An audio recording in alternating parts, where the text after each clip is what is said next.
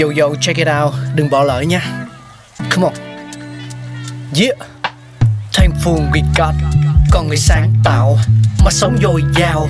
Tình tuổi trời sao vương cao là tích tắp. Phát minh đầy ắp xây đắp tương lai. Có một không hai nhưng liệu có ai còn nhớ dùng?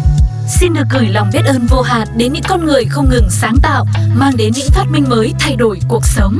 Thankful we got.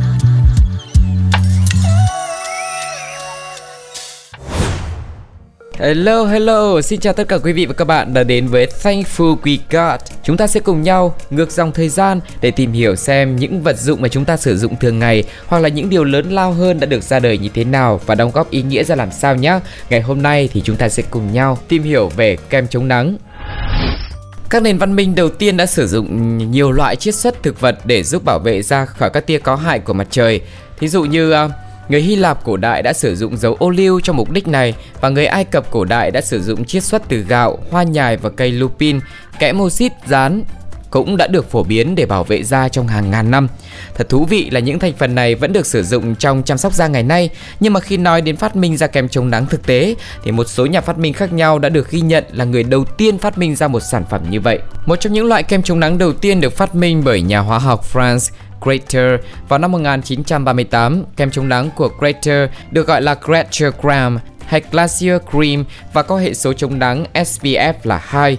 Công thức cho Glacier Cream được chọn bởi một công ty tên là Pittsburgh, được đặt tên theo nơi Crater bị cháy nắng và do đó được truyền cảm hứng để phát minh ra kem chống nắng. Một trong những sản phẩm chống nắng phổ biến đầu tiên được phát minh bởi một phi công Florida và dược sĩ Benjamin Green vào năm 1944.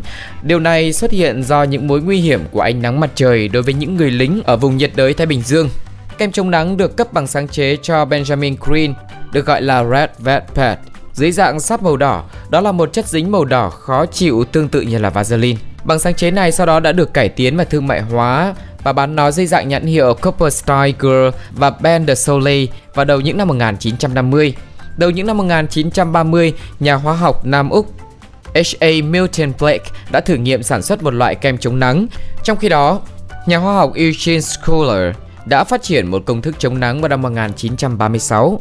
Crater cũng đã phát minh ra chỉ số SPF vào năm 1962. Xếp hạng SPF là thước đo tỷ lệ các tia UV sản sinh ra ánh nắng chiếu vào da.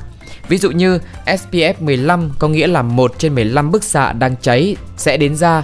Giả sử kem chống nắng được bôi đều với liều lượng dày 2mg trên mỗi cm vuông. Người dùng có thể xác định hiệu quả của kem chống nắng bằng cách nhân hệ số SPF với thời gian cần thiết để họ bị bỏng mà không cần dùng kem chống nắng.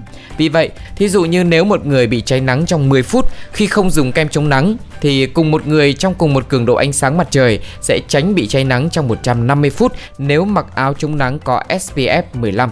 Kem chống nắng có SPF cao hơn sẽ kéo dài hoặc duy trì hiệu quả trên da lâu hơn SPF thấp hơn và phải được áp dụng lại liên tục theo chỉ dẫn.